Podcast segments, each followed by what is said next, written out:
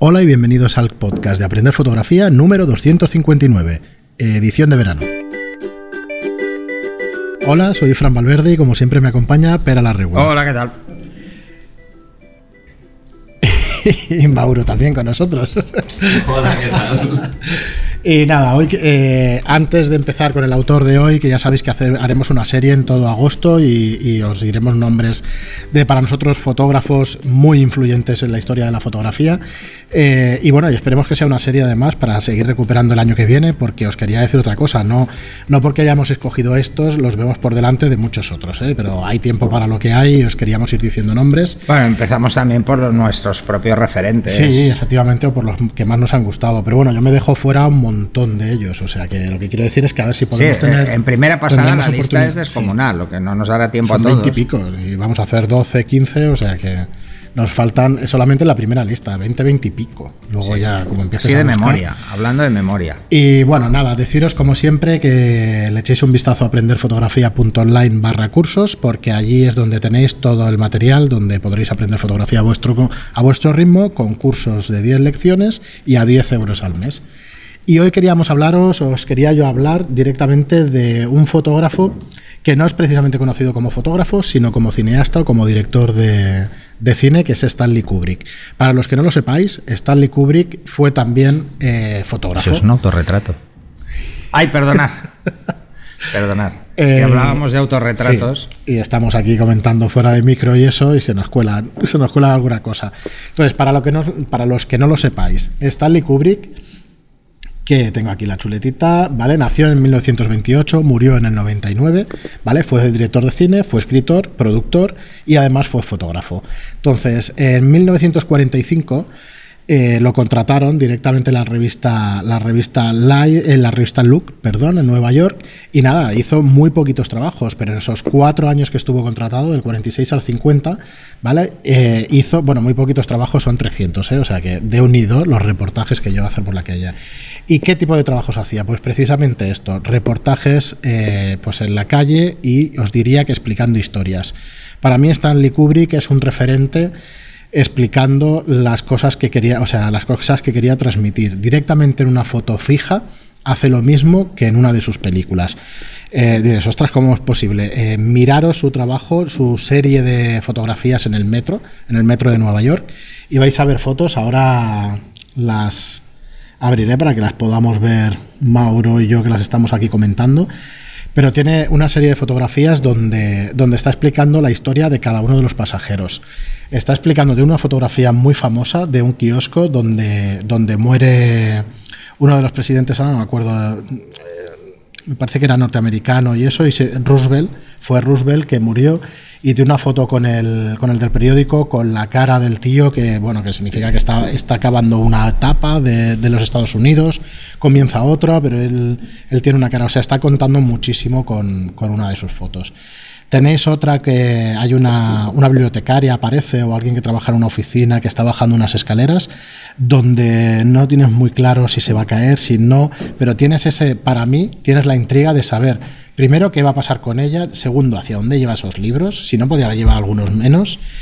Y luego hay una serie de características también en su fotografía que yo ya no recuerdo, si me he fijado yo supongo que lo habré leído, ¿vale? Porque no soy tan perspicaz ni sé tanto, pero sobre todo tiene puntos de vista muy, muy, muy distintos y atrevidos, como picados y contrapicados extremos, cámaras puestas en el suelo, cámaras puestas continuamente en, en espejos, haciéndose autorretratos y directamente haciéndose la foto... Eh, en un espejo, porque es, es así como, como él funcionaba con los autorretratos. ¿Ves? Eh, esta es otra fotografía de un mono directamente con unos patines dando vueltas con una chica y la cámara prácticamente está a ras de suelo. Entonces, eh, otra cámara directamente, directamente en un plano superior viendo a un tío que está saliendo por una ventana, que ya me explicarás qué es, qué es lo que estaba haciendo. Eh... Hacía también muchos trabajos, le gustaban las rarezas, les gustaban lo, los freaks, digamos, que se llamaban en la época, que hoy en día el término freak eh, se ha desviado hacia otros temas, pero un freak, digamos, era, era bueno, un personaje tiene, peculiar. Sí, tiene, tiene toda una serie que, uh-huh. que le llama eh, Chicago City Extremes, que es uh-huh. de cultura bizarra. Efectivamente, es que, lo que, que es básicamente... Un, en América Profunda y, y bueno, hay muchas. ¿Has visto lo del hombre mayor tatuado con un par de aros en el pecho? Que dices, bueno, pff, sí, sí. brutal. Y ¿Qué, además qué estamos hablando este de los años cincuenta y sesenta, sí. o sea que tampoco estamos hablando de, Entonces, de ahora. Un par de cosas más, una curiosidad. Cuando iba en el metro y hacía las fotos, él llevaba una Leica. Entonces lo que él llevaba su Leica colgando del cuello hmm. y entonces tenía un disparador en la mano. Entonces, como es una Leica, era una, una cámara o es una cámara tan silenciosa, lo que hacía era disparar con ese alambre y entonces directamente la gente no sabía que se le estaban haciendo fotos, con lo cual consigues expresiones y consigues cosas distintas a saber. Esto lo hace gente, ¿eh? Esto lo hace gente hoy en día. Mucha gente lo hace. Por si no lo sabíais, y es un buen truco para conseguir esas tomas tan naturales y a una distancia que dices, ostras, eh, este, esta toma es rara, o sea, estás dentro de lo que es el fotograma y es porque ponía al final la altura, la cámara a media altura, la cintura, efectivamente. Al estar a media altura no hay deformaciones. Tú lo has explicado muchas veces con el tema de retrato y tal, tienes que mm. estar más bajo de lo que... No, tienes que estar en el centro del encuadre. Entonces él, si se la ponía a la altura uh-huh. de, del ombligo, pues a todas las personas que estaban claro. en el vagón las veía al mismo nivel, uh-huh. sin deformaciones. Estás, para mí, pues te entra dentro de la historia, ¿no? Además, en esa época, pensar que la mayoría de fotógrafos solo escogían entre dos objetivos, ¿eh? El treinta y cinco o el cincuenta. Sí, lo sí, hacían sí, no todo así. O sea, no, no, no estamos en, en la época todavía de los objetivos inter, de, de las cámaras con objetivo intercambiable, eran obje, objetivos fijos. En la mayoría de cámaras. Así que la gente de hecho llevaba dos cámaras porque llevaban dos objetivos diferentes y no eran ni de la misma marca ni nada parecido. Donde estaba la diferencia en que quedaran igual las fotos era en la película. La película era la misma, entonces no es como ahora que dos cámaras tienen dos sensores, uno de su padre y uno de su madre, entonces hacen las fotos con una o con otra y se ven muy diferentes, ¿no? Lo, lo realmente importante era la película. Tiene ya por último un, un par de fotos, una que tiene eh, que hay una chica directamente puesta contra la pared, como llorando, como un poco despechada, ¿no? O, y está eh, odio el amor, ¿no? Pues la palabra I hate love, o sea, directamente está contrapuesta en el sentido de la frase, o sea, tiene, y además está hecho con un pintalabios, o sea, está escrito directamente en la pared. Es que es una historia en sí misma esta foto, o sea, te está explicando la historia de los últimos días de esta chica o de la última historia amorosa de ella, pero claro, no sabemos, nos podemos imaginar si además su novio es un chico, es una chica, o sea, da igual, porque al final es odio el amor, ¿no? De lo mal que me hace sentir, o te odio amor. Porque amor está subrayado. Efectivamente, entonces... Yo veo que bueno, que es, todas sus fotos, pues como buen fotógrafo de, de autor también y, y querer explicar historias, pues, pues bueno, te llevan a, a tener todos estos sentidos, ¿no? Una sola imagen. Acordaos de la película del Resplandor, cuando era Red Room, que era, que es la palabra al revés, que es bedroom, o sea, bueno, tiene un montón de significados este tío, cada toma de las que de las que escoges o de las que dices nada. Además era un tío que, que tenía la posibilidad de, de aprovechar y poder hacer fotos bastante surrealistas de personajes famosos porque estaban en sus películas también. Efectivamente. Porque luego hay fotografías que la gente eh, lo ve como un fotograma de la película, pero no es verdad, era él que hacía la foto. Uh-huh. Y por ejemplo, yo ahora he encontrado una de Lolita, que dices, es que esta foto la hemos visto mil veces, sí. Es un fotograma, no, esta no es el fotograma, no está mirando ahí al personaje, está mirando a otro lado. Uh-huh. O sea, él estaba al lado de la cam- al lado del cámara haciendo foto. Uh-huh.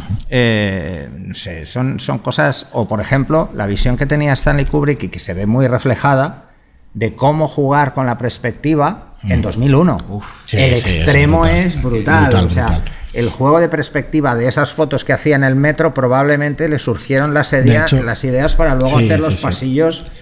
Bueno, de, decir, de dos mil uno. De la nave. Un par de cositas más para dejarlo ya. Eh, cuando lo contrató la agencia esta o la, el semanario Look tenía dieciséis años, o sea que hay que tener bastante, hay que ser bastante hay que bueno, ser muy seguro, sí, hay muy seguro de sí mismo para hacer estas cosas. Bueno, que al final hizo unas quince mil fotos, o sea que le cundieron esos años. quince mil fotos en negativo son muchísimas. Son eh. muchas fotos. Son muchas fotos. Dices, y más en esa tenía época, esta eh? visión, claro, había hecho quince mil fotos ya. Y más en esa época, eh, quince mil fotos eran muchas fotos, eh. Sí, sí, yo debo llevar como quinientos mil, pero en químico, claro, pero en, químico en el mismo era, periodo claro, de tiempo igual hice del cuarenta y cinco al cincuenta y tres, dos mil, donde, como mucho. Claro, aquí dice abandonó su cámara, vale, yo tengo alguna nota y tal que me he cogido, abandonó su cámara de imagen fija. Bueno, abandonó su cámara imagen fija, pero yo lo he visto siempre con su con, con la cámara colgada, con la cámara colgada para ver el plano. No, no, además o sea, hay fotos no, no de Kubrick en la vida, rodando sí, con una cámara colgando, o sea, él llevaba la cámara siempre, la Leica uh-huh. eh, colgando para es, hacer fotos. Sus autorretratos, además, lo que os digo de, la, de los espejos, casi siempre los hacía de esa manera. supongo que se sentía cómodo, que es otra manera de hacerte un autorretrato, en lugar de tener es la cámara un espejo.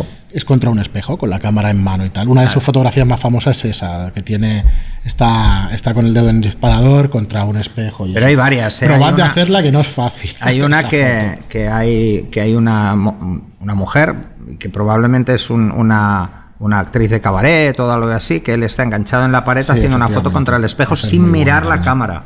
O sea, con la cámara apoyada, justo debajo de la barbilla, haciendo una foto mientras se maquilla contra el espejo. Eh, bueno, no, hay varias, es toda una serie. ¿eh? Daros a conocer este autor, que no, no, no es muy conocido, que sea fotógrafo, aunque supongo que todos, muchísimos Otra, otra serie que, que es, podéis buscar de, de Kubrick, Eh, es una serie que yo he hecho y, y probablemente inspirado en varios, en, uno de ellos puede ser Kubrick, pero yo me inspiré más en Doisneau, que es eh, hacer una serie de besos en la ciudad, o sea, gente besándose, ¿no? Sí, sí, sí. Pues él hizo también esta serie. Esta serie yo creo que la hemos hecho sí. muchos, ¿no? O sea, la han hecho muchísimos fotógrafos, bicicletas, besos... Eh, Buscad, para el que dice que abandonó la fotografía fija, buscad en, en El Resplandor, hay una foto hecha de un autorretrato de él con su mujer y viéndose el, el Stanley Kubrick, no, el Jack Nicholson desenfocado y en el segundo plano pues a él enfocado y tal. Un autorretrato directamente con... Bueno, es brutal este tío. Nada, que lo conozcáis, lo sepáis, que busquéis sus trabajos, que son muy interesantes. Y nada, como siempre os decimos, muchísimas gracias por estar ahí, muchísimas gracias por vuestros me gustan y comentarios en iVoox y nos oímos en el próximo programa. Hasta el próximo. Hasta luego.